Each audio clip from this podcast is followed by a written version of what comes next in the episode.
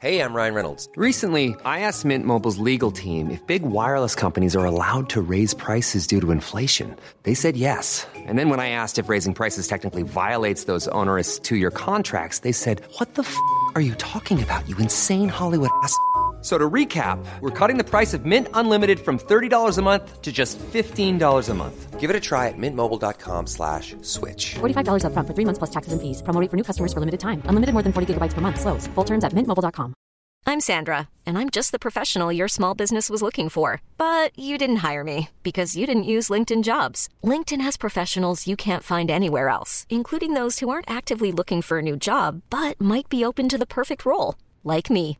In a given month, over 70% of LinkedIn users don't visit other leading job sites. So if you're not looking on LinkedIn, you'll miss out on great candidates like Sandra. Start hiring professionals like a professional. Post your free job on linkedin.com/achieve slash achieve today. Millions of people have lost weight with personalized plans from Noom, like Evan, who can't stand salads and still lost 50 pounds. Salads, generally, for most people, are the easy button, right? For me, that wasn't an option. I never really was a salad guy. That's just not who I am. But Noom worked for me. Get your personalized plan today at Noom.com. Real Noom user compensated to provide their story. In four weeks, the typical Noom user can expect to lose one to two pounds per week. Individual results may vary.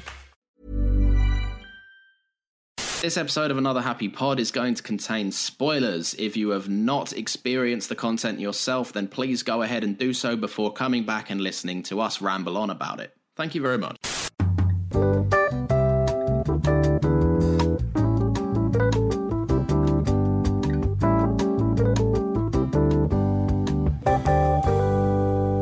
Why? Why are you telling me to like you that you're going to knock me out on on our Twitter? What's going on? There? I don't know what you're talking about, and I think I, I got think a you- tweet. No, I, you said to me, "I'll knock you the fuck out if you're not careful." From another happy. Po- oh, I was replying to my hay fever tweet. I didn't see that until just now. I thought it was just a targeted tweet, like "At Nathan Barrow, I'll knock you the fuck out." Like, what? I s- look. Whilst I'm glad you have the context, I still don't know what you're talking about. I think you must have been drinking, um, No. and and you've clearly had too much because I don't I don't know what any of this is coming from. Uh, look, you've you've been a naughty boy on Twitter once again, and and I will not stand no for one, it. No one's gonna know. Everyone knows. I, f- I feel like if you reply to a tweet of mine, I feel like it's pretty obvious who that was. Nah, I reckon it's you. You've All black. right. You've had too much to drink. You've blacked out, and you've woken up to all these messages you've sent yourself. I don't even drink. Nah, that's what's happened. I haven't had a I haven't had a drop of alcohol since probably since your birthday, actually. Nathan, you're. Oh yeah, yeah. You haven't actually, have you? Yeah. That Apart was- from that was last a- night when you blacked out and sent yourself loads of tweets. Sure, why not? Yeah, that's that's absolutely what happened. How am I sounding? You sound pretty good. Good, yeah. Good distance. Yeah. Not not too loud. Not too blah blah blah. Yeah. Why are you trying something new? No, I just I'm just trying to find the optimal position. That's all. I think you're in a good position. Usually, What's the rule of thumb? usu- You've I got to do that have I have. sign. Should I become come dump? I, I don't You, like, you, you, you messed that one up, did you? I did. I was going to call you a cunt, but then for some reason I said come, and then I thought, oh, I'll just call him a cum dump. good. Good. so this is what I'm talking about, Nathan. You can't even speak straight. You, it must have been you with these tweets. Shut up. Um, no, because usually I have my mic. You know how you have your mic like it's the right way up. I usually go for the drop down position myself because I, f- I just prefer it that way. But I've Yeah. tried it. I've tried it the the right way up. So I'm seeing how this oh, goes. okay. I'm not a So fan you're of it switching up style. Yeah, I'm switching up the style like the Beatles on my pieces. Good. Again, Now I don't listen. know what that was. I think that was a lyric from Epic Rap Battles of History, which for some reason was stuck in my. I I recognize it, but I don't know where it's from, which means it's I think it's from the- epic rap battles. I think it's from the William Shakespeare one. I think. Jesus So Christ! Anyway, that's just What something blast from the past. exactly. That's just something ingrained in my brain for all time, probably. Uh, anyway, Well, you know what they say, Nathan. what do they say? Little homie, don't get so upset. Hello and welcome back to another Stop! happy No, no, I'm not having it. I'm not having it this week. This is bullshit. Every time I, I, I purposely make them bad. All I want is just a little joke from you in return, but you always ignore me. There's a there's a, a second of dead air before you intro, and it makes it sound like you haven't even heard me. And I, I am I am not about to lay down on this one. I'm afraid. Hello and Don't you welcome dare! back Don't you dare to do it! happy pod, the show where we talk about pop culture and try to keep things just a little bit fresh, positive, and optimistic. We don't always succeed, clearly, but we do have a good time doing it. My name is Nathan, and as always, I'm joined by the biggest cunt in the West, Lawrence Thomas Hisey. Hello, sir. I don't want to be here, and I don't like you. well, tough. You have to be here. It's true. It's true. Uh, I'm well, Nathan. How how the devil are you? Um, I'm okay. I've got. I'm the pollen count must be very high today because I've been sneezing and rubbing my eyes like a like someone with hay fever all morning, which is me, I guess, because I have hay fever. So That's So there we go. I sometimes I sometimes suffer from hay fever, and then other times I don't. Like do I don't understand. sometimes? Well, this is the thing. Sometimes I'll like if I'm out in the sun all day, right? I'll my eyes will be pissing water. Like I will I will be I will be having a horrible time. And then other times it just on days where it seemingly affects everyone, I've just seemed to be like immune to it. I don't know. But yeah. Maybe I just have really random sporadic colds and that's what it is. You are such a Tory. okay. I I mean, I'm not, but fine. That's good. This is this is great. What a great cracking start to the episode. Um, stand for this. Nathan, I understand that both of our lives have been taken up uh, by some new jams, some hot tunes.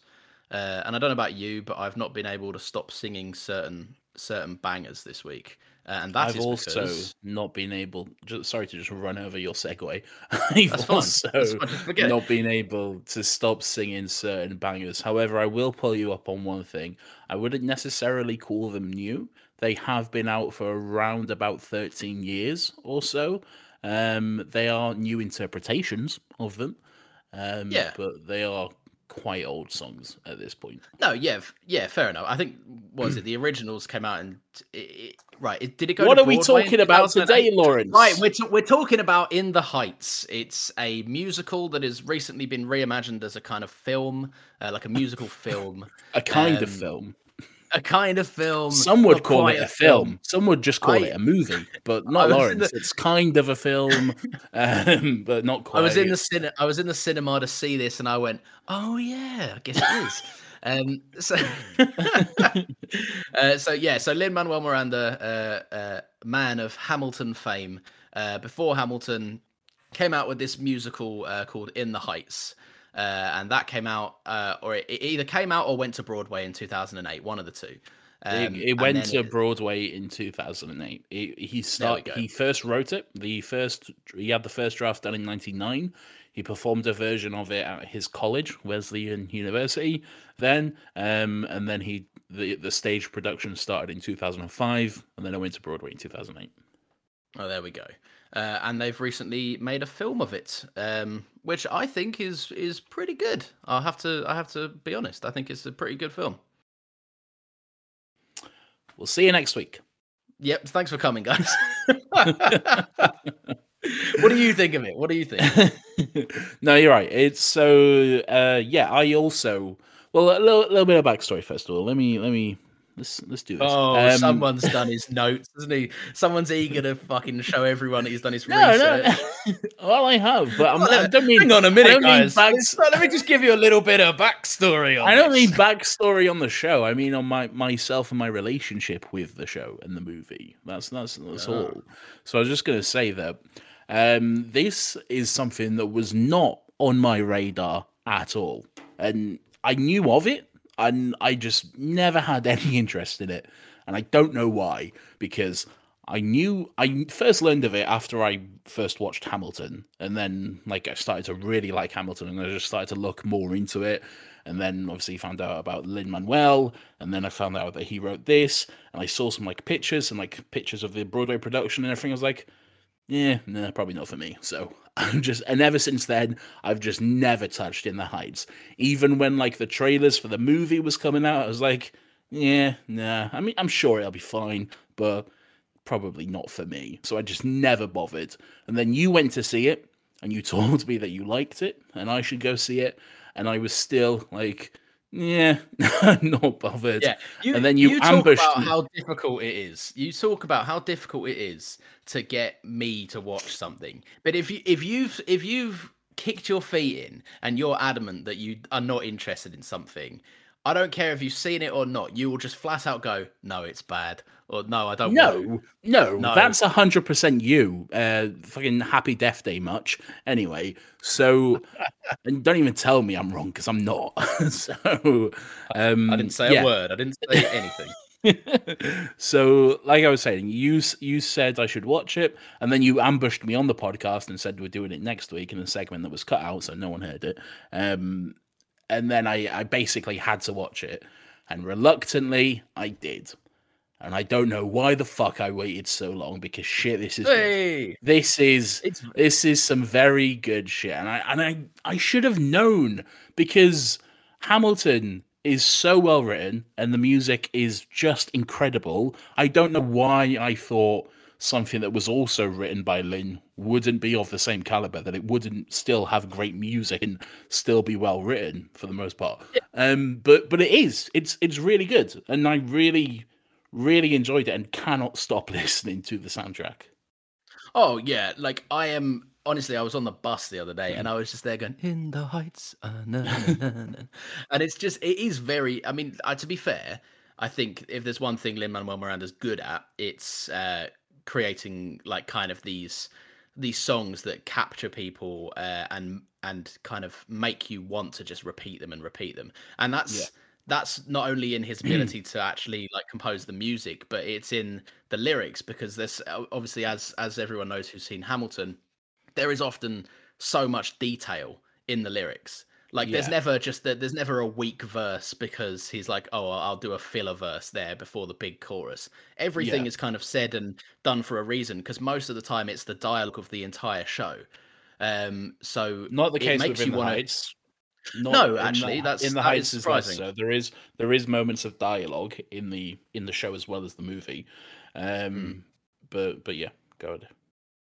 And um, but yes, but I've got I've got opinions because I I purposely stayed away from the stage version of this. I've I've heard some of the stage music, like I've heard the Broadway, some of the Broadway soundtrack, um, and I've seen some interpretations of like performances just because I wanted to see what the set looked like, so I could talk about it with a tiny bit of detail. But I purposely stayed away from like watching the entirety of the Broadway version of the show um, because I kind of I knew that you had, and I'd I'd be interested to hear him kind of what the differences are, if it works better as a show slash film, because I feel like I could argue the film side because I predominantly know that, and you've seen the show, so you could definitely make a case for what's better. But yeah, what do you think? Uh, so yeah, so I have now seen the show. Uh, I saw the movie first, obviously, and then I decided I, want to. I feel like I should watch the Broadway show because, um, you know, film adaptations are always a little bit different. There's always some changes made, so I think it'll be interesting to see exactly what has happened. Turns out quite a bit, uh, and I will get into that uh, probably more towards the end of the pod. Um, Yeah. But as well, just one thing I quickly want to say about the show it is different, but just to clear something up beforehand, I watched a bootleg version of it. So it was someone sitting in the back of a theatre with a camera just filming it. So obviously not the best quality, probably missed some stuff, but I watched it. um, um, so yeah, but I did enjoy the show version. Uh, Lin Man, it was the original Broadway cast that I watched. So Lin was playing Usnavi, um, and he was great. Obviously, it was a it was a really good production. Um, but yeah, like I said, I'll get more into the differences uh, once we've talked about the movie and stuff a little bit later. Can I? I want to say one thing, just because you've literally said how good Lin is there in the show, and again, I'm you you have seen his portrayal. I've heard the music. I haven't seen his portrayal. Um, what? Well, uh, no, that's a lie. I've seen In the Heights by him, which is the big opening number, which goes for like ten minutes or something. Yeah. Um, at the beginning, so I've seen that, uh, which is kind of, I think, a lot of the bulk of the show. You get a sense of all the characters. You kind of it introduces everything, and then oh, the story it's is in typical motion. typical Broadway opening number in the sense of the Yeah. the the the way it starts, not the music itself. Um, but Yeah, yeah, Like typical Broadway number. it- Exactly. It gives you context. This is the characters. This is their story. This is kind of what we're going to do. Welcome to the show. That's basically what it is, and that's how all Broadway starts, basically. pretty And I, and I would say, and I think a few people in the comments of the video that I saw uh, said similar, but I read a few and then went right. I don't want to. I don't want this to inf- like kind of inform my decision. Um, I've always been of the scenario, and I've said this to you a few times, and I do take it back for what when I said it in Hamilton. I think that if Lin hadn't wrote this or written this, he wouldn't have been cast in this. Uh, and I, I regret that for Hamilton because I've kind of thought about it more and more this week. I regret saying that for Hamilton because I think there's a very specific reason why he works very well in that show. In this show, the choices that we now have are the film adaptation, which is Anthony Ramos, who is actually in Hamilton as well, um, who I think is fucking uh, incredible in this movie. I think he's just really, Really good. good. I think he, Yeah. I think he brings such a strong persona to the Mhm, character, and he's got a great kind of musical presence as well. Um, naturally, also, and his voice is like he he knows how to rap. Like he does really know how to rap. So it, it- like it Yeah, works really good. brilliantly. Yeah. Um, Lin, I think, always has this, and I think it's because he wrote it and he knows the lyrics and he's proud of his songs. He always has this aura of that he's presenting it, like he's presenting the song, going, "Look how clever these lyrics are." Whereas I feel that Anthony Ramos in this really just kind of feels like he's living it, and he's like, like people come into the shop and he's like, "Oh yeah, that's you know that's Abuela. She's not really my Abuela," and like saying he's saying it and and feeling it rather than Lin Lin who's like this is the verse I made. I, I am so clever with my lip. Do you know what I mean? I do know what you mean. Um, couple of things. I don't think, first of all, I don't think it's fair to compare a movie soundtrack to a Broadway soundtrack, and just because the movie version is is recorded, it's remastered, it's pre-recorded, they spend a lot of time making sure it's the best possible version. Broadway is different every night. Um, sure, the soundtrack that they release, that's all recorded and stuff, but it is still true to the essence of the show. They don't spend Yeah. as much time on the movie version as they do on the Broadway version. It's not as produced as as the movie version is. And obviously with the movie version as well, you get chance to you get 10 years of worth of of context to change stuff and and stuff has been changed and change up the beats to a more current and relevant style and that sort of thing. Um so so yeah, lots of different things change and move around. In terms of Lin himself, okay, I agree when you say if he didn't write this, he probably wouldn't be cast. But I don't think that's a negative point against Lin because w- why shouldn't he cast himself in that role? You see, with musical No, theatre, no, I don't think. I don't think he. I don't think it's a. Let me clarify because I, I hear what you're saying, but I don't think it's a problem. I just think it's you know it's it's a clear case of like I don't know. I think I think there's it could have been done better. I don't have any issue with the man going. I'm proud of my work and I'm going to fucking present it because fuck yeah, like he deserves to. Um, see, but yeah, I don't think it's an issue. we, I don't think it's an issue at all, and because and with In the Heights especially, Hamilton maybe I can see an argument for Hamilton.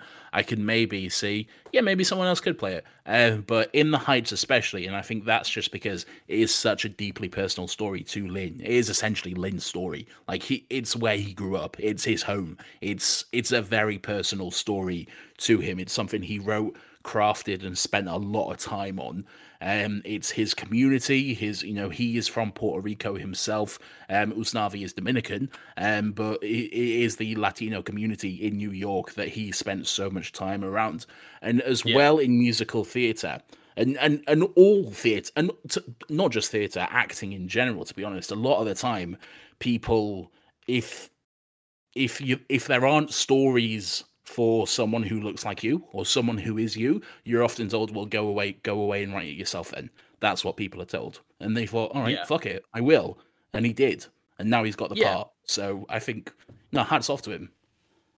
No, like I say, and I, I completely agree. And I think the the reason why I because I used to say that about Hamilton because I used to think you know like I'd uh, as a performer I'm I've never I think he's insanely talented and I'm not gonna say I could sit there and fucking do it better because I can't. But Yeah. I do think as a writer he's phenomenal. As a performer he does lack something for me and it always just has like that's that's just personal preference of like a cast member I guess. Um, but I think that in Hamilton it works especially well because the character is deliberately like he's he's written in a way that his his ego and his personality is built because of his ability to hold a pen and write stuff and persuade people through his like declarations. So Yeah. he'd naturally speak very quickly and be like, "Look at me, I'm so fucking I'm so clever with my words." Um, which I think works for his kind of presenting style. Whereas in this, Usnavi to me is way more of a laid back character that's just got a lot of shit going on in his life. Um, that he has to kind of deal with. But he's he just he's a guy that just kind of wants to chill and you know get back to his home, uh, and then discovers a kind of you know home can be redefined. Um, and I don't I just don't think he brings that. I think he's way too like showy offy. Do you know what I mean? Like I, I would disagree. I disagree. I didn't get that sense. I didn't get that sense from the production I watched at all. I thought he was. I thought he was good. He he fit the role of Usnavi. He knew the role certainly, and yeah, there is. He is clever. He knows what he's doing. But I don't. That never came across as like cocky or or any kind of ego through the lyrics or anything like that. Not to me, anyway. Um. I yeah. I can't. what can I say? I just I enjoyed it, and I I enjoyed him. yeah, no fair. No, that like like I say, it's completely fair enough. Um, one We should thing, talk more about the actual movie. Yeah, well, that, that's exactly where I was going into. Um, yeah, that makes sense. That is the podcast that we're doing. Um, one thing, so, so when you're when you're there's you know with the two mediums of film and uh, you know shows, uh, there's there's differences that can be made. Obviously, you've naturally got the ability to you know edit what you show and what you present, Yeah. and it's not diff- it's not different every night. Like you said, with the music, with the film, You're not become re- the best version of everything. You're not stuck in one location for the entire show. yeah, exactly. You, you're not in front of one shop front for the Yeah. entire two hours. Exactly. um, so one thing that I think this film does, and I think was clearly excited to do, um, was bringing this kind of uh, some some slightly cheesy effects and some slightly kind of surreal moments, um, which I think in some cases worked really well, and in others I kind of went. I don't know what the point of that was. Some of it to me felt like an Instagram edit. Um, what do you mean? uh, give me give me an example. so, so the ninety six thousand, the song. yeah. Um, There in the first bit. There let me just say this, okay. Ninety six thousand, great song. There's some terrible moments of green screen in that song. Um Oh yeah, yeah. there is some fucking horrendous moments of green screen. but I've there's a, I think there's a reason for that though, because like on the the day of shooting, it was like the worst storm New York had seen in quite a while. Um, Yeah. and they they they had some problems filming. But but yeah, go on, go on. And it's and, it- and it's meant to be the hottest day in Washington Heights. Yeah, exactly. That's the whole one of the whole things that they say in the song is "fuck me." It is unbelievably hot today, and they're filming in thunderstorms and pissing rain, um, which I think is great. No, I, I can forgive that. Um, I do think a movie of this kind of caliber, you know, could have spent a little bit more time just keying him in a little bit better. Yeah, like, probably. There's green shakes around around Anthony when he's dancing. I was like, or at least just you know do a close up on him, Yeah. like something a little bit blur the background more. I don't know. Um, but yeah, so the um, yeah, so the song in uh, ninety six thousand when they just open the lottery tickets and they're walking down the street and it's uh, it's Benny, it's uh, Sonny, Oh, okay. Uh, and it's yeah, and they're and they're walking along, and there- there's there's a few, you know, like I'd uh, there's a few lyrics like I'd pick a business school, I'd pay the entrance fee, and if you're lucky, you'll stay friends with me. Um, and as Benny's dancing around, he's moving his hands, and it's very clearly choreographed in. It wasn't like an editing choice that they went, "Fuck it, we'll just throw that in." Like he's moving his hands very clearly. He mentions Obi Wan Kenobi, and then like a kind of like a like a graphic like lightsaber kind of gets like Yeah. drawn in to the shot. And I don't know, I found that really fucking weird. like I don't Why? know. Why did you find it weird? It, it- I just found it pointless. Like did it not seem a bit like to me there's amazing choreography going on. There's amazing performances going on. there's amazing music happening. Yeah. And it just felt a little bit like you don't need an extra gimmick. Like I'm gonna watch this and I'm fucking enjoying it. You Like, don't. didn't no, need you, you don't. else. You don't need an extra gimmick, and it is, it is, it does stand out because it is really the only moment in the movie where something like that does happen. Like that, it doesn't, to my recollection anyway. Nothing like that happens again, like with the drawn on graphics, uh, and that sort of thing. Um, So, it, it there, there is does- there are some moments. Sorry, just to uh, chime in because so there's some moment. There's another moment where they do a record scratch with a, a like a sewer grate. No, but I mean, like on the specifically, like the drawn, like you say, with a drawn lightsaber and that sort of thing. Like, Oh, okay, yeah, yeah, yeah. Yeah, there's no actual like drawn on graphics um like around them and Yeah. that sort of thing. Um but the records the yeah, the record scratch with the the street grey and everything like that, yeah, that's all fine. Um but it, it wasn't necessarily something that bothered me. I did have a like a thought of it was weird they only did it for that one song and then it was never again. But no, it was just, it was just Yeah. a stylistic choice. Um they, it's like one one thing I noticed as well is like those moments, like where there is little editing touch ups and and things like that. They only happen during the songs, um, and and that's because like in musicals, songs are always like a heightened sense of reality. It's not exactly the same. The same Yeah. world because obviously we're singing a fucking song, so it's not Yeah, it's not just the regular world. So so if it's during a song, like I'm okay with it. Like the moments where Anthony looks and talks directly to the camera, it's fine because it's during the song. So like I don't have a problem with it. If it's if it's like Yeah. if he's just having a scene where he's like talking to Sonny or Vanessa, and then he just turns to the camera and like looks like Jim from The Office or whatever, then it would be weird. But it, Yeah. but during the songs, like no, it's it's a heightened reality. So so that's fine, I guess. Fair, no, fair enough. Yeah, and like I say, I don't want to. I'm not trying to shit on it because there are some uses of it which I think are brilliant. Like there's a big, uh, there's a big kind of power song uh, from Vanessa, um, kind of, uh, I guess like three quarters of the way, no, about halfway through the movie. Um, and suddenly, like, she wants to be a downtown fashion designer, and so she's running through the street, and there's like these big pieces of cloth and fabric that are like falling down from the buildings and Yeah. like kind of surrounding her. And I, I think that shit's really cool. Like I really do And like then- that.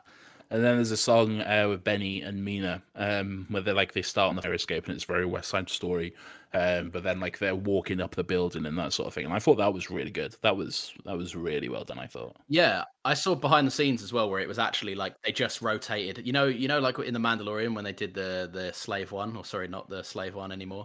The um, the- but you know they had that ship. They had they actually they had the the actors on a on this kind of mechanical stat like sound stage that was just being rotated around. Yeah, Um, that's that's kind of what they used for that sequence as well. So it was actually Oh, right. done. Despite, despite the fact that it weirdly looks more CGI, it's not. it does, doesn't it? Yeah, I, I think maybe it's maybe it's because like I don't know, it's at sunset and like it just looks a bit. Yeah. yeah. you Then are I right. think- It does look a bit CG, but yeah, weird.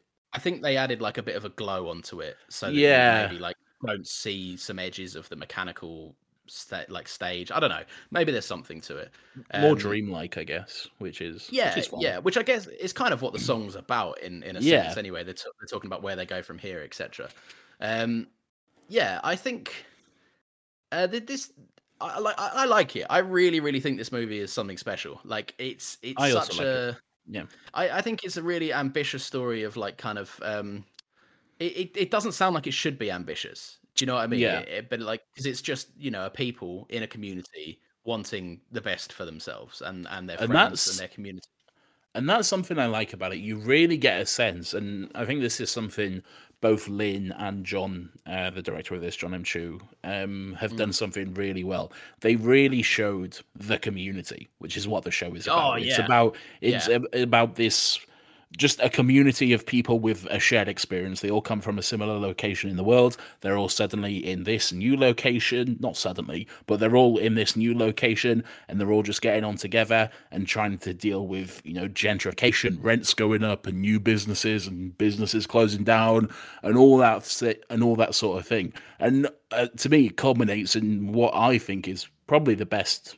scene, probably the best scene in the movie is the um, the carnival scene um, where there's just it, it's just literally the entire cast all coming together and just having a celebration just for like one last night uh, all together, and it's it's so well done. That scene is really well done, and you really do get a sense of of the bond these people have, and it's it makes you feel something. It makes you want to go then party and be a part of it all. It's it's really good.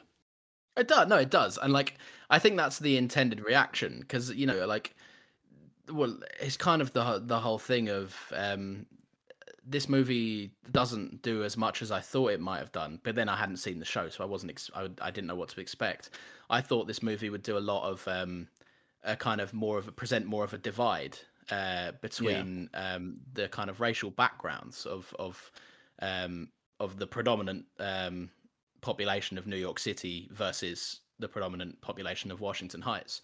Uh, and you get a sense of that. You do get a sense of that. But what I liked was this wasn't a this wasn't a a telling story. This was a celebration of who they were, which I thought Yeah. was like a really interesting perspective. It wasn't look what we don't have. It's look at what we do have despite what we're facing, which I thought was so cool. Yeah, and it, is beautiful. And there are moments of hardship, and there is obviously, Yeah. you know, mentions and, and history of racism and that sort of thing. It's not ignored because it is definitely part of their life and something they deal with. Um, Yeah. It's not swept under the rug. It is, it is not shown, but it is, well, sh- shown maybe at one point you could argue, uh, but it is definitely talked about. Um, but no, I I did really like this, and I like how authentic it is as well. I think one thing Yeah. There there there was a really good decision is they actually shot this in Washington Heights. They shot it in New York. Um, it wasn't on a soundstage in LA. It wasn't in a green screen studio, except for that one song. Um, it was it was really Apart from was- Anthony Ramos's reshoots, yeah. yeah, exactly. it was shot in New York, and you really get a sense of that because I can always tell. You know, like when you see like like Spider Man or something, and you can just tell, oh, well, this is just clearly New York. New York. This is a studio in LA or Yeah, or yeah, yeah. Atlanta or whatever. Um, but Yeah. but this it is. There's just something about actually being on the location which makes it a lot better. You you do get a more sense of the magic, I guess, which is something Yeah. I really like. Yeah, no, you. uh, That's the thing. Everything feels real. Everything feels lived in. Um, and yeah, you, you, like you say, you definitely can tell. like, and it, and the authenticity shows through, which I think is good. And I like the fact that they were able to do such kind of ambitious things. Like this has got big ensemble dance numbers, and they Yeah. to shut off that much of New York. Like that's cool. That is that's this really cool. was fun. Fun fact: I I found out this when I was uh, just reading up. It was uh, shot the same time as Steven Spielberg was shooting West Side Story, and they were shooting literally just a couple of blocks away from each other, like in the same location. Um, and Oh, really? Lin- yeah, and Lin would talk about how often on his breaks he'd just sneak over to the set and just try and get peeks of what was going on over there. Um, so, so yeah, that's interesting. I'm interested to see cool. West Side Story. That should be Yeah.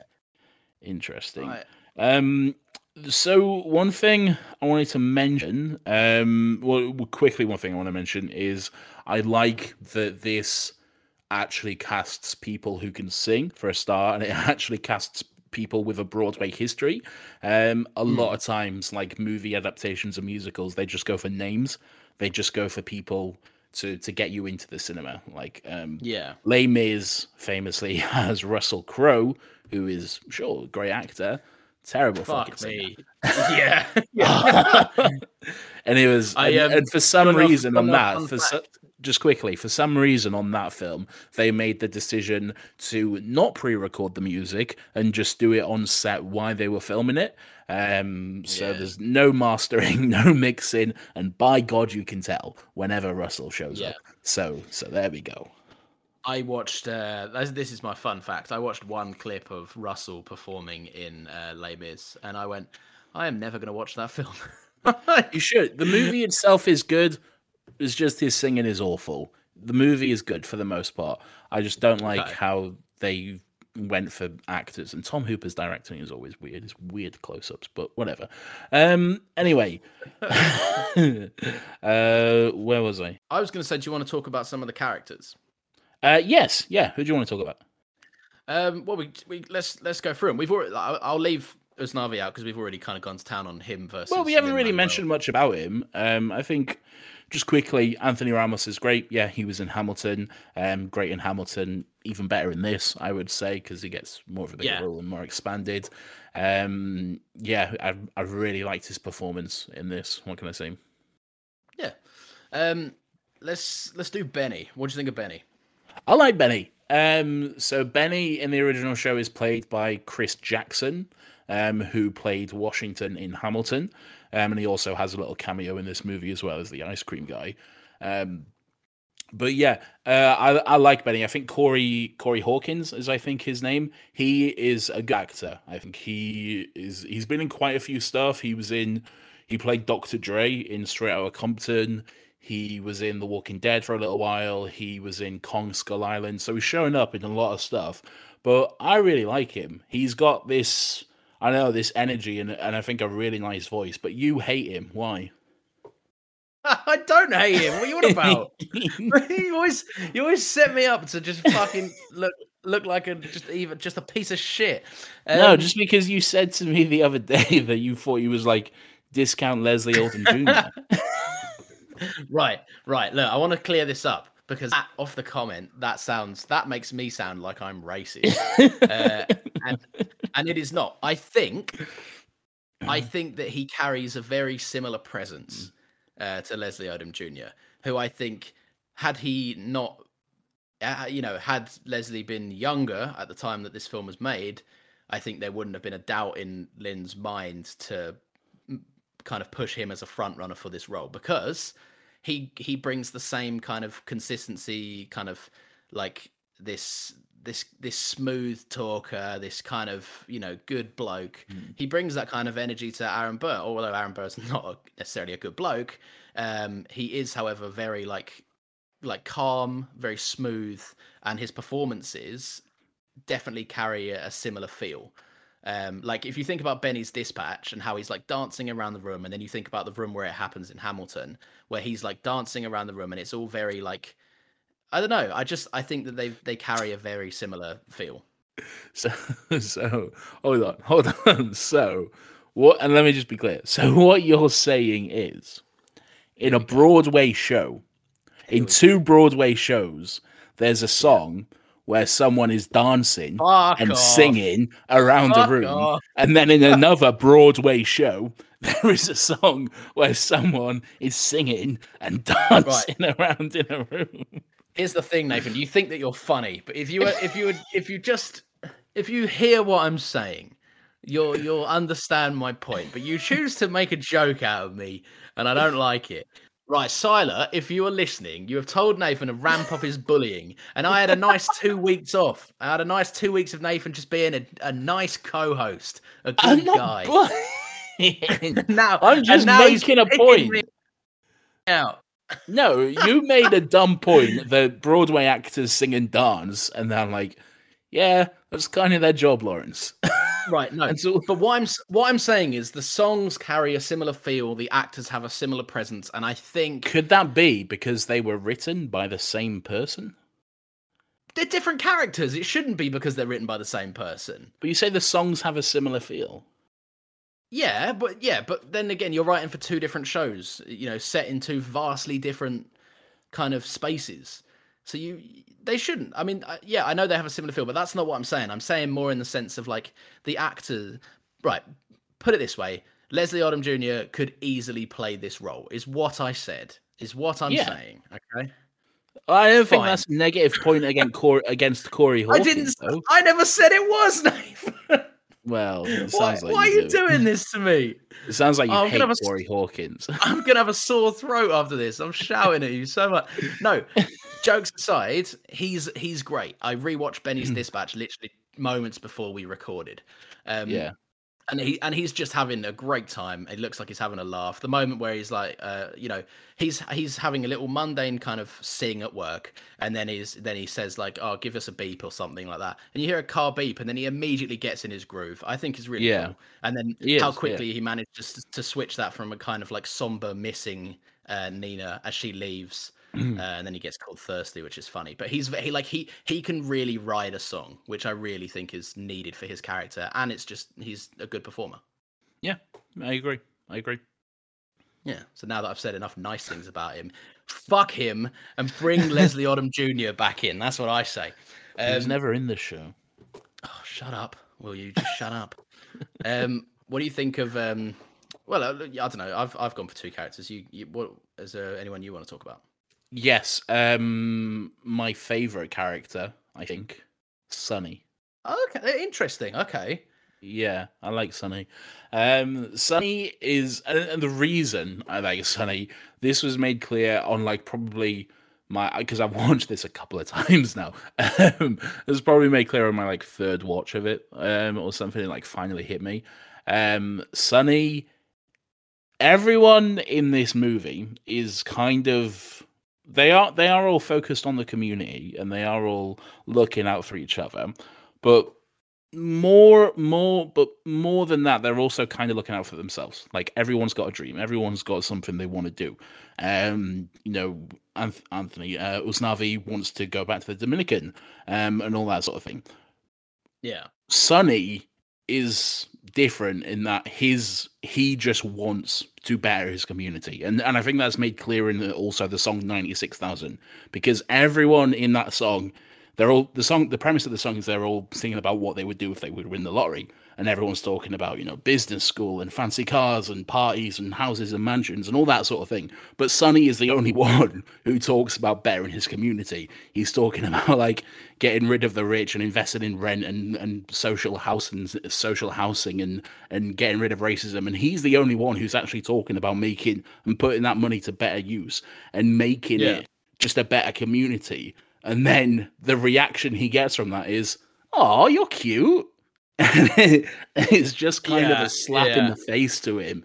Um, but that's why I like him. He's someone who like he's young and he's probably a little bit naive, but he's fun. He's having a good time and he just wants to like make a difference and and make his yeah. community and his world a better place. And and that's why I like him. I really like that character. Yeah, no, he's good, and I think he's the instilling plot device that makes you know, like when uh, Usnavi asks him if he wants to, you know, come back to the Dominican Republic with him, uh, he's like, "Nah, man, like what that is to you, New York is to me. Like I'm not, yeah. I'm not leaving." And that really exactly. kind of sets the, the ball in motion for him to Usnavi to make his decision to actually stay and live his whole life in Washington Heights. And you um, also get a sense that maybe he doesn't have the best life at home because his dad does appear in this. There is a scene between Usnavi and Sonny's dad, um, and yeah. it's it's not a long scene. It's it's and it's only very he's only very briefly in the movie, and nothing's explicitly said. But you do get a sense that things aren't all that great back at home, really. Yeah, his dad his dad is surrounded by like four hundred beer bottles. like, yeah, like why I I. I I understand the, the point of the theme. I did laugh a little bit in the cinema, like not not in a horrible way, but you know when something just cracks you up because like within the first three seconds of the opening shot of that scene, I'm like, I get it. His dad's an alcoholic. there's just in every scene, it yeah. was like more bottles would be like if if the if the camera moved, they'd like sweep all the bottles from the room and put them behind of one guy in one shot. It's just so in every shot and every single scene, there's like so many bottles surrounding this guy. it, it, right, it, did make yeah. me laugh, but yeah, but yeah, no, it was funny. Um, but yeah, no, definitely effective because you know that and, and to be honest, I think there's a great line in that scene. Like as much as I'm mugging it off, the line of like you know you pay Sonny in cash. Why do you think that is? It's because he can't have a bank account. Like he's yeah. an illegal immigrant. He's undocumented, um, yeah. and it is. Yeah, yeah, and it's very much so a case of um, like you you get that sense and you go, oh fuck yeah, um, which which I again I think furthers Usnavi's plot um, because he realizes he's like, I've been so obsessed with getting back to this island I haven't been to in fucking years. Yeah, I am. I'm really. I've let a lot of things slip through the cracks, which I could do a lot to help. Um, and eventually he does, uh, and he kind of that's was going to be his kind of parting gift was to invest all of the winning lottery ticket numbers into essentially just giving Sonny a chance, which I think was yeah. lovely. Yeah, absolutely. Um, I also really like Abuela, Abuela Claudia. Um, just just a great character. Uh, fun fact: mm. also played by the the same woman who played her in the original Broadway show, um, and cool. she actually played her throughout the entire Broadway run. Most shows, like characters, you know, cast members leave after like you know six months to a year or whatever. She stayed the entire time, played her throughout the entire run, which is wow. really cool. Yeah, and, well, and, it's clear that she obviously loves the character. Oh, absolutely, yeah, and and she does it really well. You, I like that this, you know, that she is like this well, they call her the matriarch of the community, and she's just like kind of taken everyone on under her wing and just like being this mother to everyone, and it's it really is um beautiful. No kids of her own, but she's just taken everyone else on as her family, and and Yeah. her death scene is emo- very emotional, really. Oh emotional. god, yeah. Mate, honestly, right? That that scene, um, that scene, fucking, it got me for a couple of reasons. Um, firstly, yeah, it is the fact that she's got no kids and she kind of does all this. And when when Hmm. Usnavi wakes up in her house, I'm like, oh, who's this? Maybe like a distant relative or something. I don't know.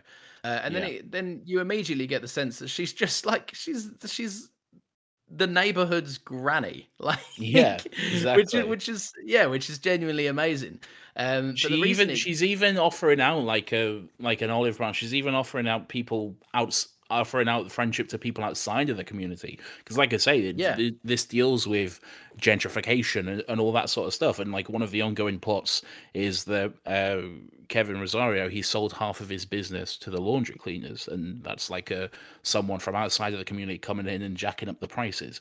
And she goes there to get these like special towels cleaned or whatever, but can't afford it, so she like just leaves. Um, but before that, she's like, "Welcome to the community. I hope you know things are good for you here." And it's um, it's it's nice that she she's just such a, a welcoming and nice person. Like she's even willing Yeah. to take on people like outsiders, I guess, in, into her wing, which is beautiful. Yeah, no, absolutely. And I think the reason, like, you could very easily watch this up to a certain point and dismiss her as like the kind of, you know, she's an old lady. She's got a few funny lines, like where she's like, "Oh, get me a bikini," because she's considering going back to the Dominican Republic, and like all of that. Like, there, there's a few funny moments. You could very easily dismiss her as the kind old lady character. Um, Yeah. But you really there's a there's a number uh, and it's it's essentially presented i don't know how it is in the show but it's presented in the film like straight after she kind of suffers um kind of like a heart failure um Yeah. surrounded by her community like she's and it's just a bunch of stress uh the a build up of her not taking any medication um and she has this phenomenally directed uh, kind of a musical sequence and number which probably is the basically like- most, probably the most like musical stage like moment in the show in the movie. Yeah. I would say. But it, but I that get the sense of like I got the sense of it was like her life flashing before her eyes before you know Yeah. like obviously they say like when you die your life flashes before your eyes whatever. Uh, it it it really felt like that and for a director to be able to pull off a feeling like that you can't really describe I think it was just fucking that honestly that musical number like whilst it isn't the biggest bop it's definitely one of the most celebrated like that was where they really benefited moving to a film nature Yeah. because Yeah. the stuff that was done there with the sets, the trains, the dancers in the background, like it was just oh, it was incredible. I really, really loved that sequence. So, um, in the show, and obviously I was going to get into this towards the end, but just quickly now. So that song in the show is it's not there. It is at a different time. Um, so it's her in the show. It's much earlier. It's like probably like the fourth or fifth song or something like that. It's quite early. Wow. on. It- Yeah, it's it's really early on in the show, um, and I, I think it was a good decision to move it because you are right. It just makes that moment of her death so much more impactful. It puts Oh, so yeah. much more weight behind it. So it was definitely a choice for the better, I think. Um, It and, was, and then was you have Hmm. the, the whole sequence. Sorry, that that whole sequence was enough. Was it was enough to make me forgive a character physically walking into the light to die. like I like I saw that and I was like honestly tears streaming down my eyes in the cinema. I'm sat there and that kind of that sequence plays out. A character walks into the light and I'm just there going, "Oh, forgive it. Like that was fine. that I don't care now. Like that was lovely." but yeah. it was great. Even even I've, I love the moment before that though. Like even before that song where like it's the the um the blackout number, the fireworks song, um and and she's just and like everyone has come but after the club. Everyone has come back to her place. They're all having a little a little drink. They're playing bingo together, just getting through the night really. And even Abuela, she's having a little sneaky rum and everything like that. And then and then she just and then um uh Usnavi puts her to bed and then she's just watching her family with just the biggest smile on her face. Oh my, I'm getting emotional. Ah, she's just watching her family with the biggest smile on No, her but face. but it is emotional. That that honestly, that scene. I didn't. I really, really didn't expect this musical, especially in that moment, to just fucking slap me. Because I went, "Fuck, man," and it did floor me massively. And that's that is a testament to how well they built the community in this. Like, because I when she when she passed away, and then it cut to Usnavi kind of being like, "What the fuck's going on?" Like shaking her, s- calling for someone to call an ambulance. Yeah. Uh, and you see that entire community shaken to their core. It fucking it rocked me. I was like, because Yeah. I immediately went like, this this woman was the backbone behind everything. Like Absolutely. she really was like the kind of mother to everyone here. And and it, yeah, it- and to lose her, I can imagine for the characters, but for an audience member, you're the person that you've seen her kind of hold the plot together, hold all these characters together, and make sure that everyone's thinking about each other when they act. And you kind of go, "Fuck, I don't want it all to go to shit now because she's gone." Like, yeah. yeah, madness. Yeah, yeah, yeah, She is a she's a great character and so well played by by that actress whose name I don't have, but yeah, she is really good. Um, yeah. Uh, anyone else? Anyone else you want to go over? Um, yeah. So I don't know. I don't know if I've missed the point of this character. I I found Vanessa really like kind of unpleasant, really rude Right. for like most of her scenes. Like, and I I just I don't know. I don't know if I, I again I I may have missed the point. I don't know if I have. I could very well be wrong. My interpretation. I don't know if this is if this is similar in the stage. Uh, I don't know if it's just this actress's interpretation of the character. Um, I find her just very abrasive and a bit kind of selfish throughout the entire film.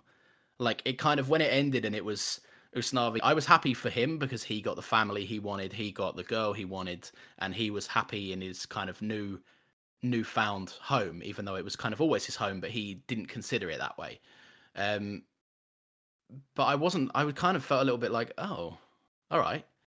And that's not a comment on the ending, it's more just a comment of I didn't I, I don't know. I was surprised. uh, Tell me what you think, because I'm I, I don't know if I'm wrong or if I've just missed something.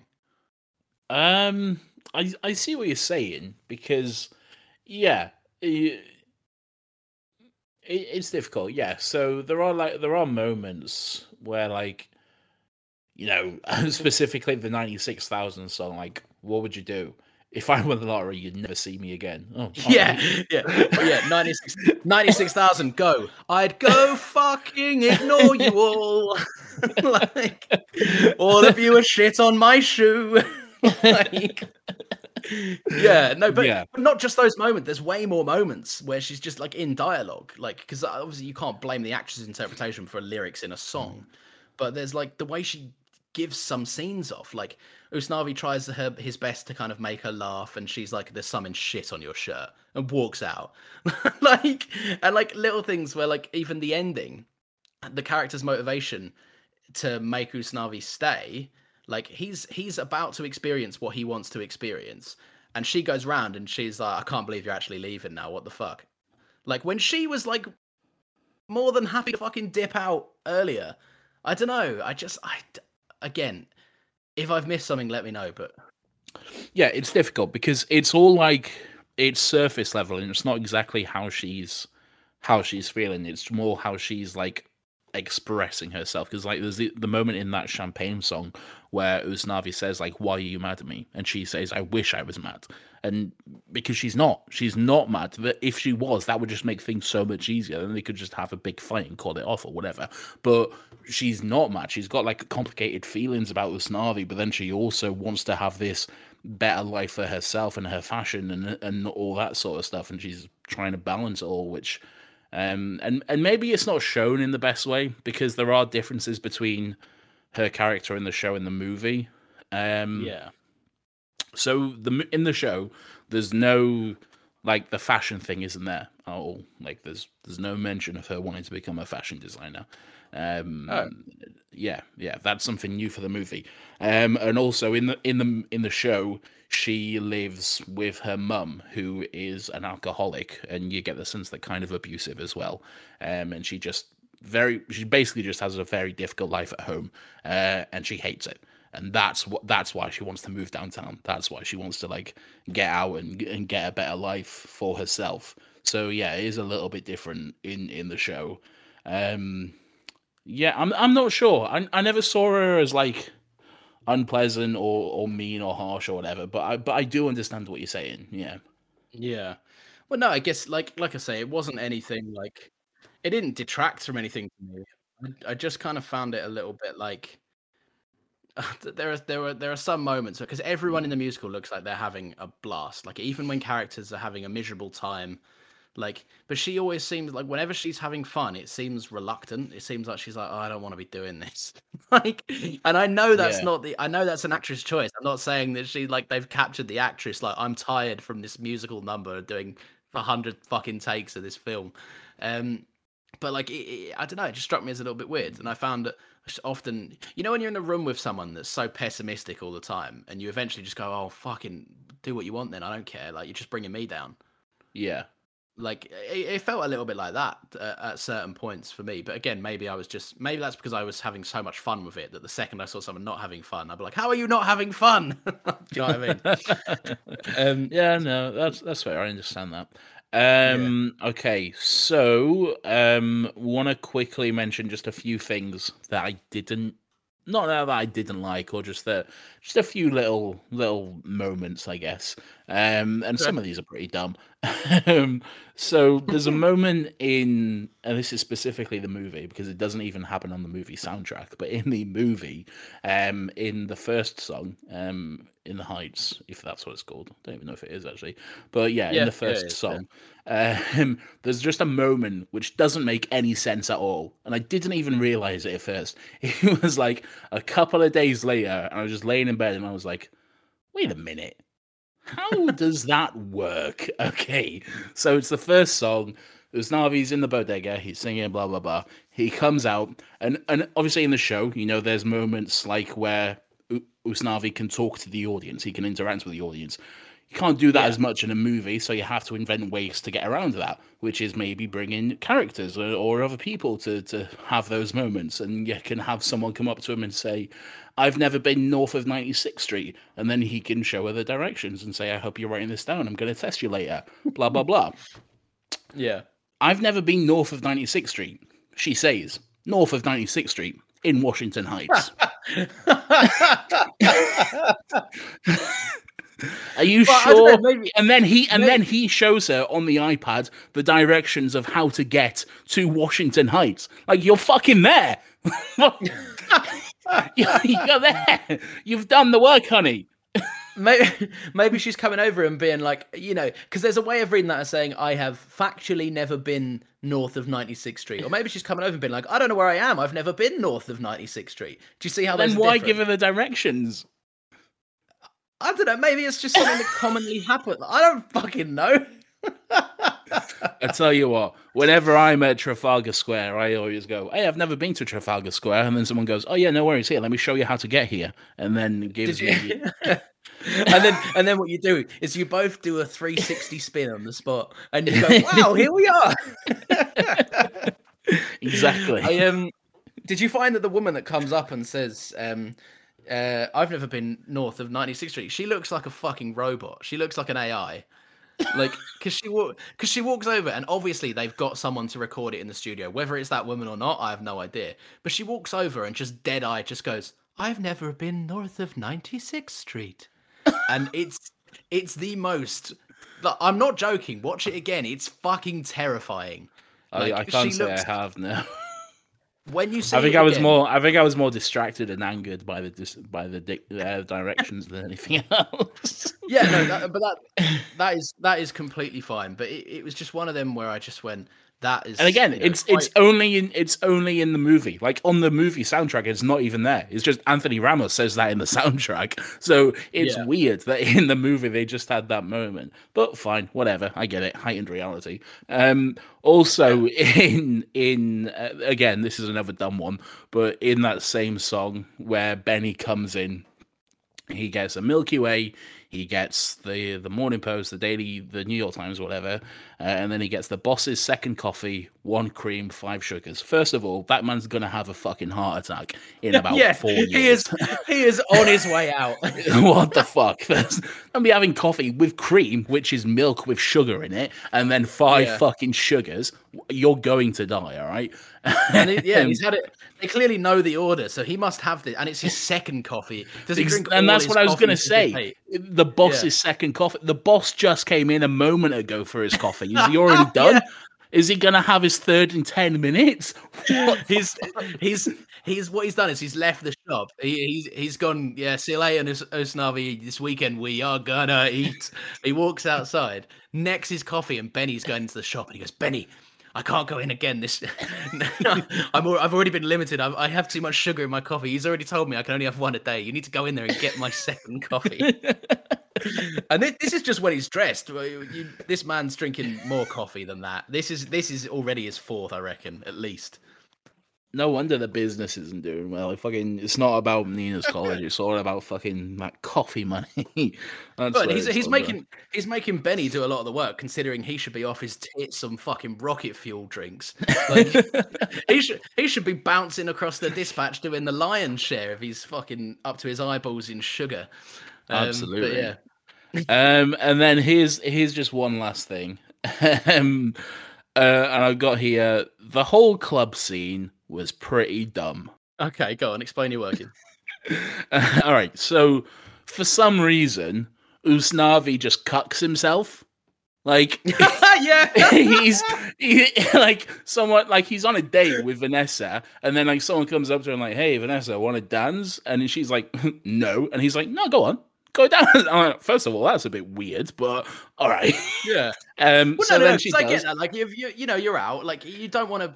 You're not going to be like the jealous type. Or you don't want to Yeah, be like, but no, but the you can only fact that- dance with me. But no, but more of the fact that she says no, and then he goes, "No, go on, dance." It, it- it just read- dance with him now. it just read a little bit weird. Um, but then she says you don't mind, so I guess she's okay with it. But again, still a little bit weird. But then he gets mad. He gets jealous that she's dancing, so he Yeah. tries to make her jealous by dancing with someone else, which doesn't work. She couldn't give a fuck. Um, uh, so then, so then he's mad, but then they're both happy, and then he goes to get her a drink, um, and he ignores her, so now she's mad, um, but he's fine, and then there's a blackout, and now he's mad again when he sees her. So all of it was just very confusing and dumb. I thought.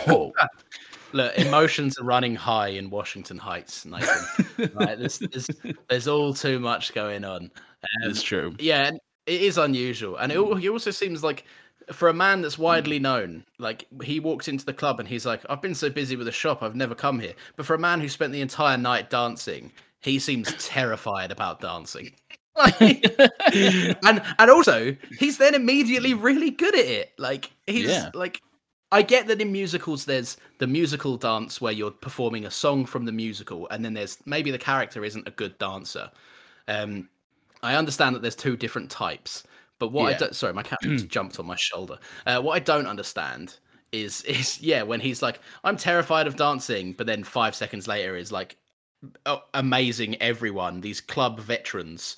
Uh, with his dance moves, um, but yeah, no, you're right. On second thought, that that scene makes no fucking sense whatsoever. it, it just seemed all very strange to me. Um, Yeah. but but yeah, there we are. Right, I, I'm ready to go into some some uh, differences if if you if you're ready. Uh, two, I'll say two things before. Yeah. Um, and I'll I'll whiz through them. Uh, so firstly, um, if this film doesn't receive the same amount of hype, if not more, that La La Land did upon release, uh, the only explanation is blatant racism. Uh, Um, agreed. Yep, because La La Land was. La La Land started let Bad. people levitated. No, look, I, I I know you don't like it. I don't think it's a bad movie. I think, for one, if I can't pull it off, like from a filmmaking perspective, you have to respect it. Like I couldn't do I couldn't do that. So I think it's I think it's good, and I think it's I don't think it's the best story. Uh, I think it's I think it's somewhat of a well-made film. However, this film makes that film look very quaint and pathetic, like in terms Yeah. of what they are able to pull off. Uh, there's one underwater shot in um, in La La Land, and everyone was like, "This is the best musical screen adaptation I've ever seen." And in this, they perform an entire number, like virtually underwater, hmm. splashing around with like a hundred dancers in a swimming pool on a fucking thunderstorming day. Yeah. Like if you don't give it the same level of respect, you're either being ignorant or like I don't I don't want to Yeah. put out a blanket accusation, but why do you not appreciate this film on the same level? Yeah, Um, if yeah, there's definitely something which is uh, a little bit weird if you if you don't. Yeah. Um, and you may not, you may just not, you may just prefer the story of La La Land. If you do, that's fine. I'm not saying you're racist for not liking this film. I am. I there's, there's, uh, this film is far more technically impressive than La La Land is. So if your argument is that La La Land is a, you know, is one of the best film kind of um, musicals presented through that medium, uh, you need to look at more of them because I'd be Yeah. willing to bet that you've only seen the La La, La, La Land. Um, uh, the other thing uh, is a, a bit more of a serious point. Uh, this film's been kind of heavily accused of colorism, which we kind of debated whether or not to bring it up. But I think we're both Yeah. very much on the on the same. I don't want to speak for you, but I think we're very much on the same thing that there's there's a clear representation issue in this film. Yeah. um, that's, been referenced by Lin. He's apologized for it. Um, and he said something that I quite respect, which was I'm trying to hold places in my heart, one for learning and one for acknowledging and being held accountable for the mistake and you know missing the mark when it comes to representation in this film, but also hold a, a large amount of pride for the people that worked their ass off on this and for um, what the film did accomplish. And I think that's a kind of a good way to sum it up. Absolutely, yeah. Um, colorism is definitely an issue, and it's definitely something that needs to be um discussed, and not not by people like us, but well, no, No, by- and that's- not no, not necessarily. I'm not saying like we should just completely ignore it because we shouldn't, because that would be wrong. But um, not take over the conversation is what I'm saying.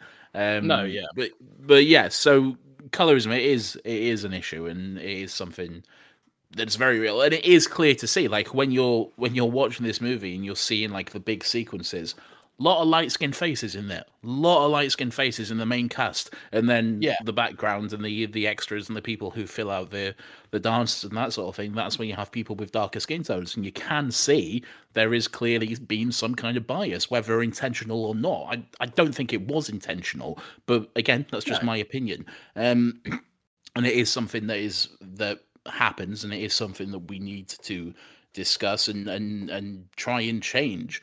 Um Lin yeah he i think he he was right to to acknowledge it and not just say well no shut up because a lot of people are like just saying what? It's representation. There's hardly any white people in this movie. Like that's not the point. There's Yeah, yes that it's is not the great that there, there's it's great that there is this level of representation for uh, latinx people um but it's still it's it's representation, but it's the lowest common denominator because it's like get the ones who look the most like white people, and Uh, then, yeah, and that's then and that's it. And that's Yeah. it. Yeah, and I think if you're, I, I think it's still a problem. I think it will always be a problem if you're, if any, if at any point a studio casting director, a producer, whoever's making the decisions, um, if if there's if they're being selective with who they represent, you're what you are representing means nothing.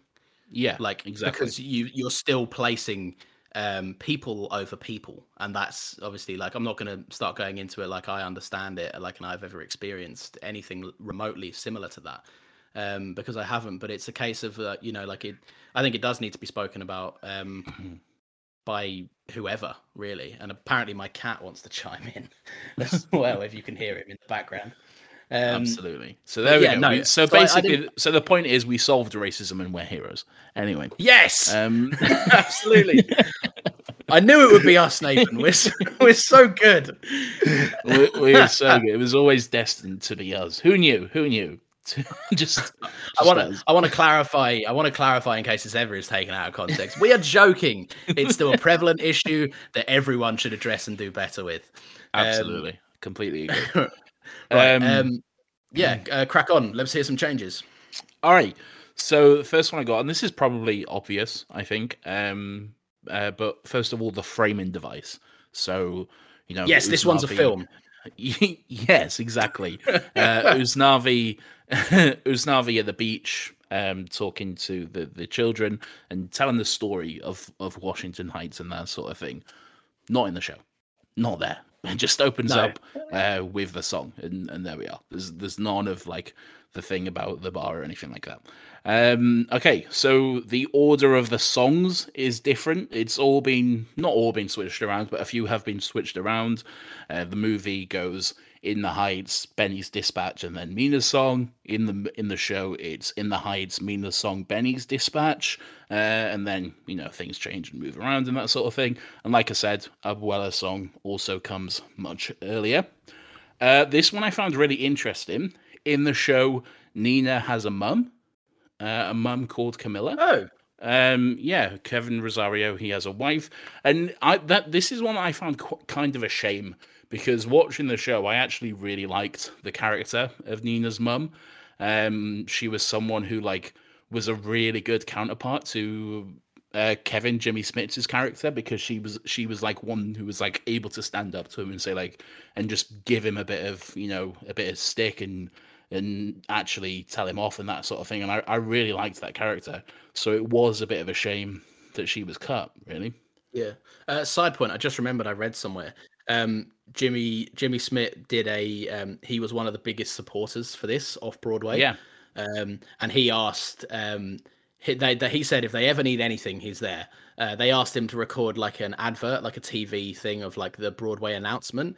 Uh, he refused payment of radio. Yeah, he refused payment uh, on the promise that they'd provide him house tickets for like the opening night of Broadway. And then obviously Yeah. his kindness has been paid back years later. um, where they ask him to play a character that um he that he's really good at playing. But yeah, no, I just thought that's kind of cool because Jimmy Smits is famously kind of a nice dude.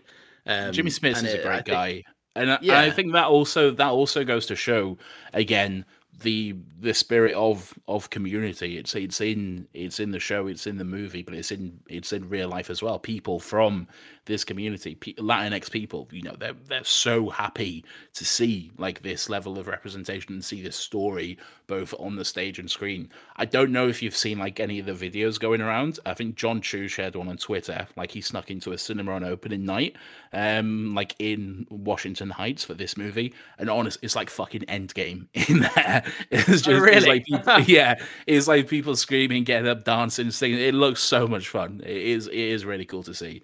So That's that's cool. yeah, yeah, I really like that sort of stuff. So so yeah, that's that cool. reminds me that that reminds me of um I went to um I, I was um I went uh to see Get Out on opening night uh, and I was I was one of two white people in the audience and I and and there were certain things where I was like yeah man that's that's a great reaction but where people were cheering I was like I don't know if I'm allowed to cheer. But, but I'm but this but this but this, but this is good. I, I like this. Yeah. Is, it is you know specifically the moment where the um um the cop car pulls up but it's actually the TSA agent Oh, like the, yeah, um, yeah. the nice the nice guy I, can't, I forget his name the comedian the like but the friend of Yeah. the character the friend of Chris and everyone was like yeah and I and I was like yeah quietly to myself Side note: Originally, that wasn't the case. It was an actual cop, but they tested it and thought, "No, it's too dark. Let's let's change it's it." way too bleak it's way too bleak Yeah. Yeah, but- anyway, um, yeah. So in the movie, Daniela and Carla, which is uh, Ros- uh, Rosario. Oh, um, You to Stephanie Beatrice. Rosario Fuck it. No, I was. I don't know what was going on there. Stephanie Beatrice's character. I don't know where that came from. Um, Rosa from Brooklyn Nine Nine, and the Oh, uh, yeah. the older salon lady. They they're in a relationship in the movie. They're they're together. That's not the case in the show. They're just two two friends. It seems like. Um, so that's quite cool. Um, there's a couple of new characters in the movie. Uh, so Cuca, first of all, who's the third salon lady, the actress from Orange is the New Black. Um, she's she's there. Who else? Uh, oh yeah, Sonny's dad, not in the show at all. Um, and then as well, the guy who helps uh, Usnavi get back to the Dominican. Um, they're like a lawyer guy or whatever. He's new. oh yeah Um, and that's because I don't know if he was a friend of Usnavi, but he just seemed like a really expensive lawyer that Usnavi has no business and no financial way of keeping him on a retainer. Because he just seems to be able to call him at like the middle of the night, and he's like, "Hey man, I'm happy. I'm already in my suit at my desk. What is it that I can do for you?" he, he, that character did seem weird. It didn't seem like anyone knew exactly what he did. I did, and I didn't. I wasn't sure exactly what who he was no. or what he did. And I think that's because like he he doesn't exist in the show. Like he is a, a new invention, so he doesn't have a backstory or whatever. So that kind of makes sense. But then also yeah. that goes in with his next one in that the whole Usnavi going back to the Dominican, that's not really a thing in the show. It's it, it is. It, it comes up, but it's like right at the end. And it's only like yeah. it's only like a small part of it, but like in the movie, it's his entire arc. It's it's pretty much the whole main plot point. But yeah, in the show, it's very, very small, not a main factor at all. So, so yeah, that was really interesting. So there's a few cut songs as well. Um, one which I really liked was between Usnavi and Abu- Abuela, um, where and th- and that's the one where like he tells the story of how he actually got his name, um, where the U.S. Navy joke comes in, which is a good joke in the movie, but I think it works better through the song. So I, I like that song, and it, it, it was um, a bit of a shame that it didn't make the movie, but I get why. You know, things have to change. Yeah. So Nina's college storyline is quite a bit. Oh shit! I gotta be back at work in ten minutes. All right. So Nina's college line, college storyline is quite a bit different. Um. So in the movie, she dropped out because you know she she felt like an outsider. You know there was no Latinx community down in California. Um. And she mentioned that she was like experienced racism and that sort of thing in the show, um, she she had a scholarship, but she lost that due to bad grades, and then she dropped out and she was and left college. Had been had left college like four months ago by the t- by the time the show starts, um, and oh. she'd just been staying at a friend's place um since then, and now she's back in New York. So so yeah, very different, very different, um, but but interesting. That makes that um, makes actually, that makes a little bit more sense because I think I'm pretty sure the song "Breathe." Um, it I definitely thought that it read more or like it sounded more like she'd already anticipated this, like her community. She'd already experienced her community being like, uh, "You kind of like you fucked it." Like we yeah. kind of had our, our hopes of for you uh, but yeah because i always thought that was kind of presumptuous like she she literally uh, she flies back in and then she's walking down the street like all of you think i'm failures and like i'm like no one said that to you no one yeah no one thinks that yeah which makes more sense yeah yeah, and and and that's a really good song. I really like that song as well. But, uh, but that's, yeah, that right. that so that was a song after obviously after the initial you get the in the heights opening number, but obviously yeah. opening numbers are always fucking epic because they throw everything into them um, yeah. like we spoke about earlier. That was the first. Um, that was the first moment I was like, oh, I'm really fucking with this because it wasn't. It was clear that it wasn't just a musical that was like. Uh, we're in the heights and we do a dance and it's so fun. It was like a yeah. song where I was like, oh, we're actually doing some character work here. Like this yeah. is deep. This is good shit. Um, Absolutely. Yeah, and no, yeah, no, I, I, I think that was, I think that's probably that and like Burn uh, from Hamilton are like two of my favorite songs that Lin Manuel's written. Burn's a great song. Yeah. Um, yeah, all right, so yeah, Nina and Benny um, were a couple um, before she left for college in the movie. Not the case in the show. They get together um, during the show, and that's the first time. And then also, there's another storyline in the show where her father. No, Kevin... I, think I think you're what? wrong. I, I think, think, you're wrong there. I think you I think are because moment... they mention I... they mentions that she they mention she mentions that he's the one who uh, ended the relationship before she left to college. Wait, so hang on. I may have misheard you. Did you say that in the show they just get together for the first time?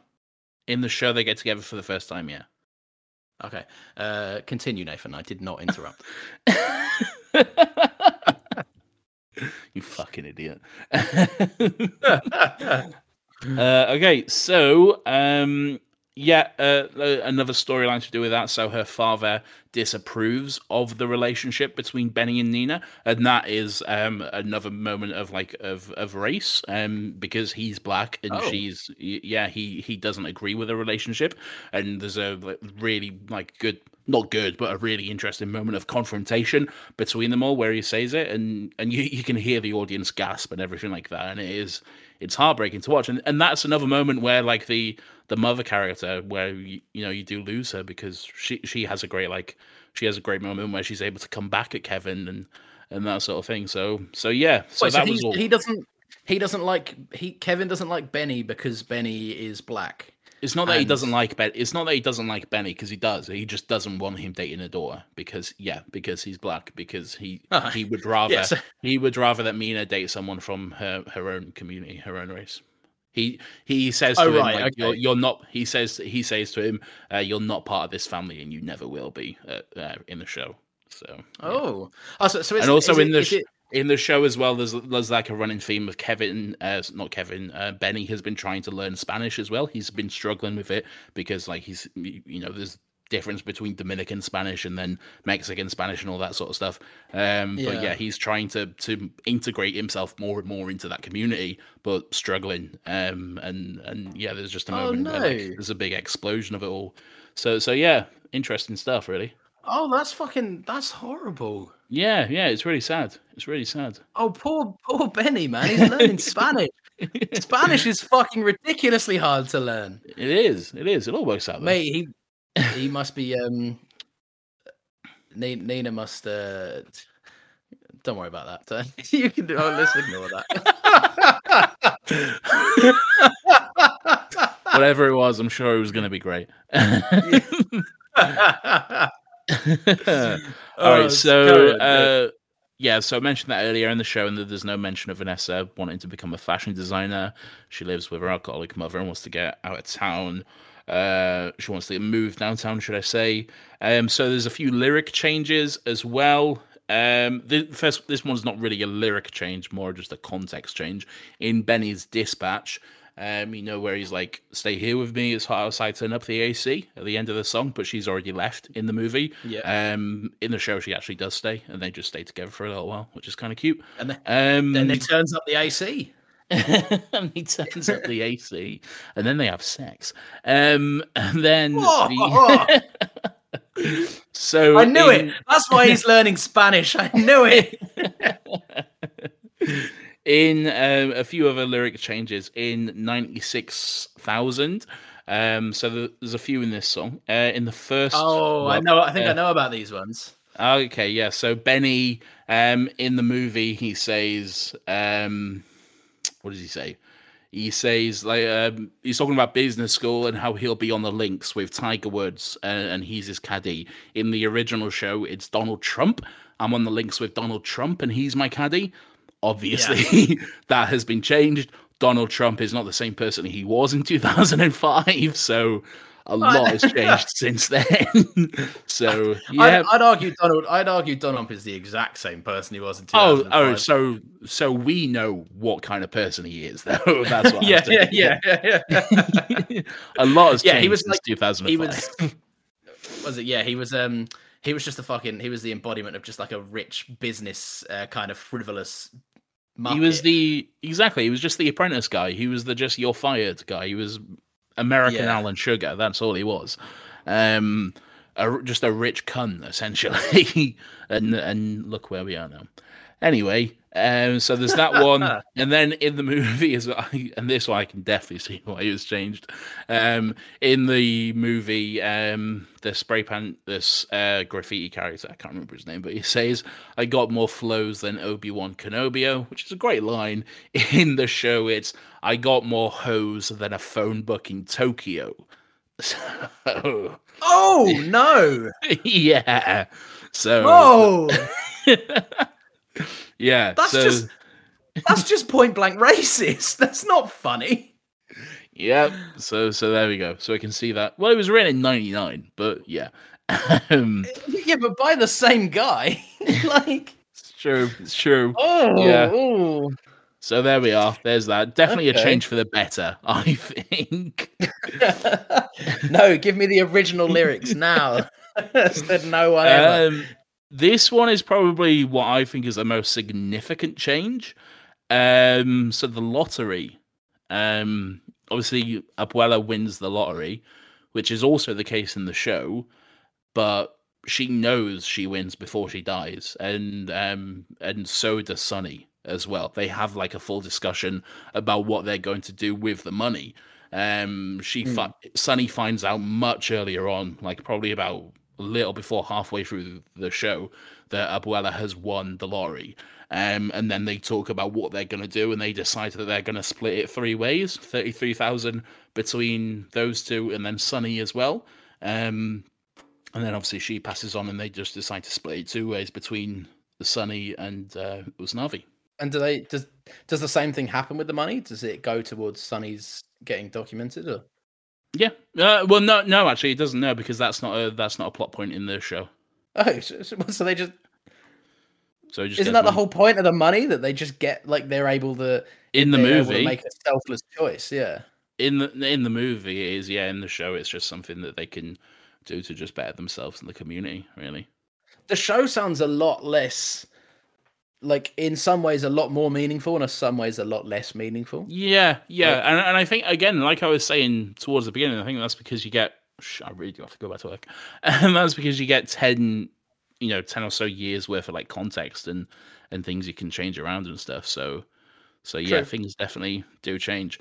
Um, but but yeah, um, you're you're right, and then and the well last two. So the blackout ends after the Carnival song, um, in the movie, uh, but in the show it just pretty much carries on until pretty much the end of the show. Like just before the end is when the power comes back on.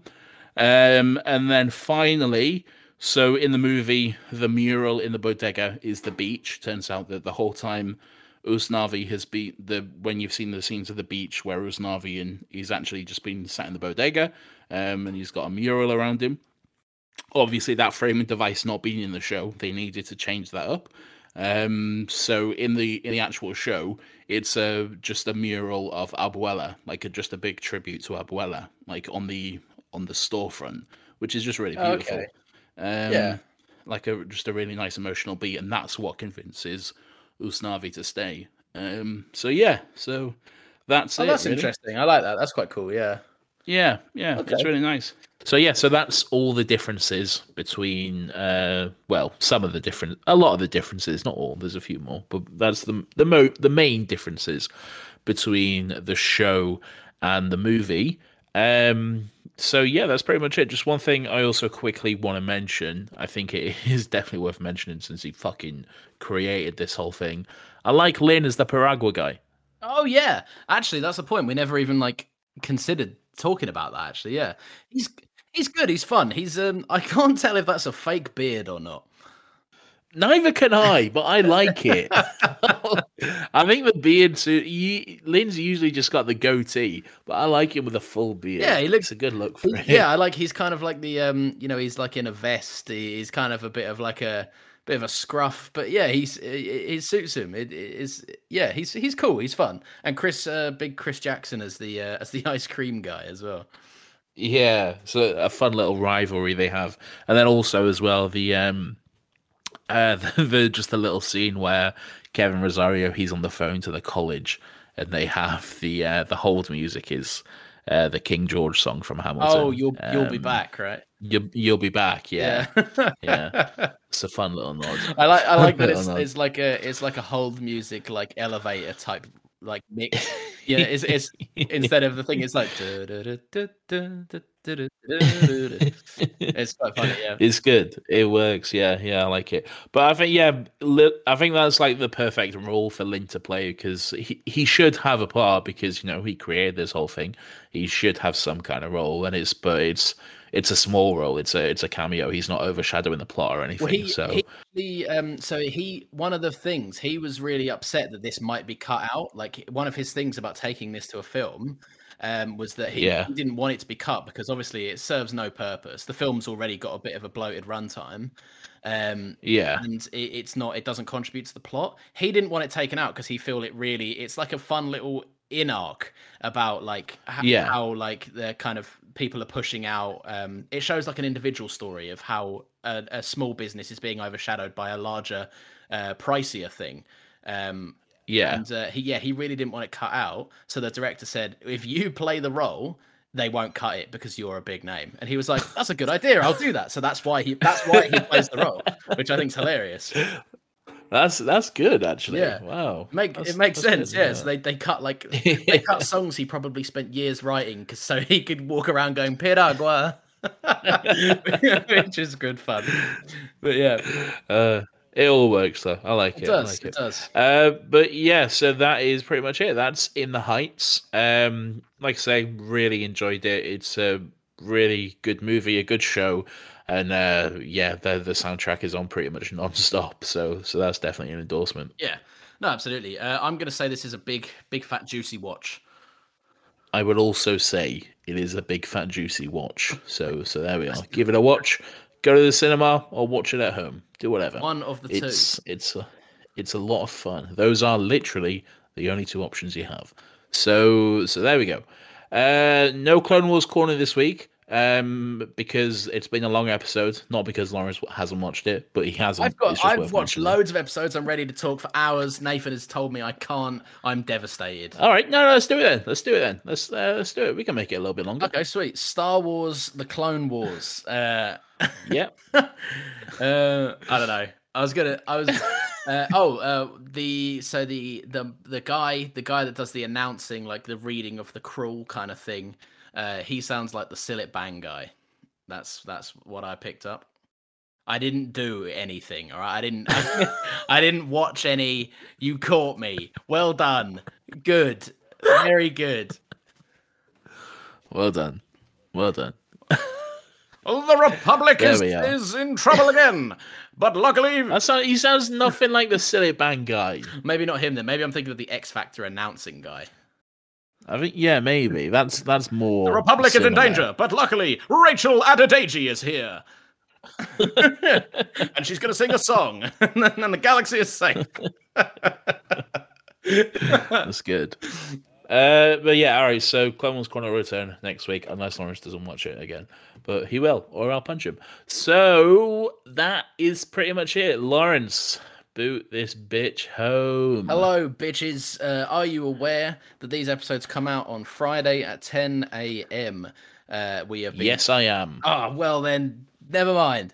Um, yeah, you can listen to them there. We're on Spotify, Apple uh, Podcast, uh, and other ones that people don't use.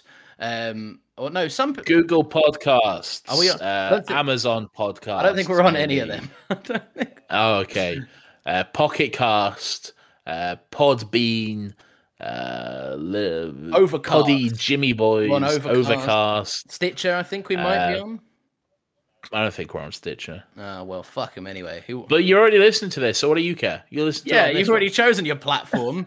all right. No way, we didn't need to mention this at all. No, are you getting? You getting greedy? You want another platform? That's fine.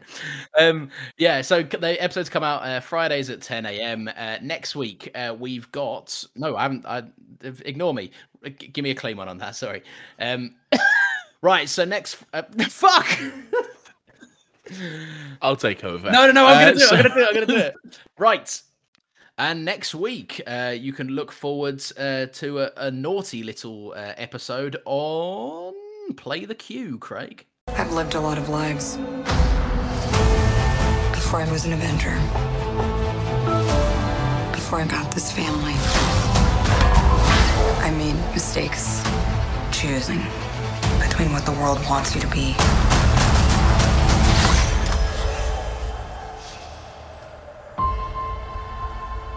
and who you are. Thank you, Craig slash Nathan in the edit. So yeah, you can look forward to us uh, reviewing that. That's uh, do, shall I reveal what it is?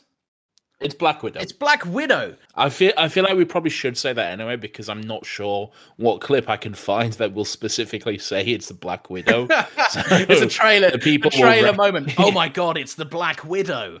Dun, dun, dun. Yeah. So it, pro- people probably just heard like a car crash or something. I don't know, like guns shooting. Who knows? But it's it's Black Widow. That's okay, right. that's what we're doing. That's right. We're reviewing a car crash, the traumatic event from your family's past. oh no. We're, going to be breaking it down in detail, going over who we lost. Uh, it's dark, very dark. Okay. Did get dark. Right. Yeah. So catch us next week at 10 a.m. for that. Uh, and if we don't see you, uh, we shall um, do something else that's funny. Also, the week after will be Loki with a special guest, Miss Tay. We haven't asked Baggy. Bird herself. I have. I asked her. Oh, legend. Okay, cool. Yeah, she's down. So there we are. So yeah, Baggy Bird is coming back. Yes, the return of Baggy Bird. You love to you love to hear it. Oh no, I'm being rung. Oh, this is chaos. I was being rung on the phone. answer it. Answer it live. No, no, I've already hung up. I don't know what the, I think it was Oh. sales thing. Oh, you should have answered it. I should have done. Yeah. What if you get called again by someone? Then I will hopefully be done with the outro of this podcast by then. But if someone was to call you, maybe you should oh, answer. it. for fuck's sake.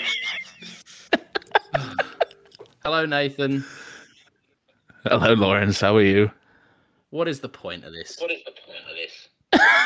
what are you doing? I don't know. What are you doing? yeah. I hung up. I don't know. I'm on- I thought it would be funny. I'm on a call with you.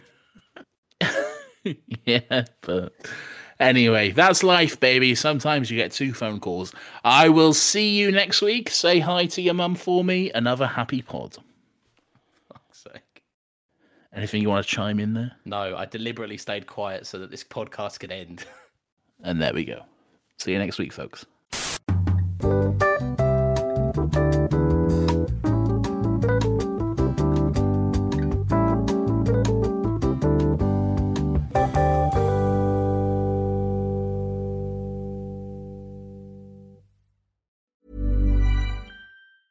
Planning for your next trip?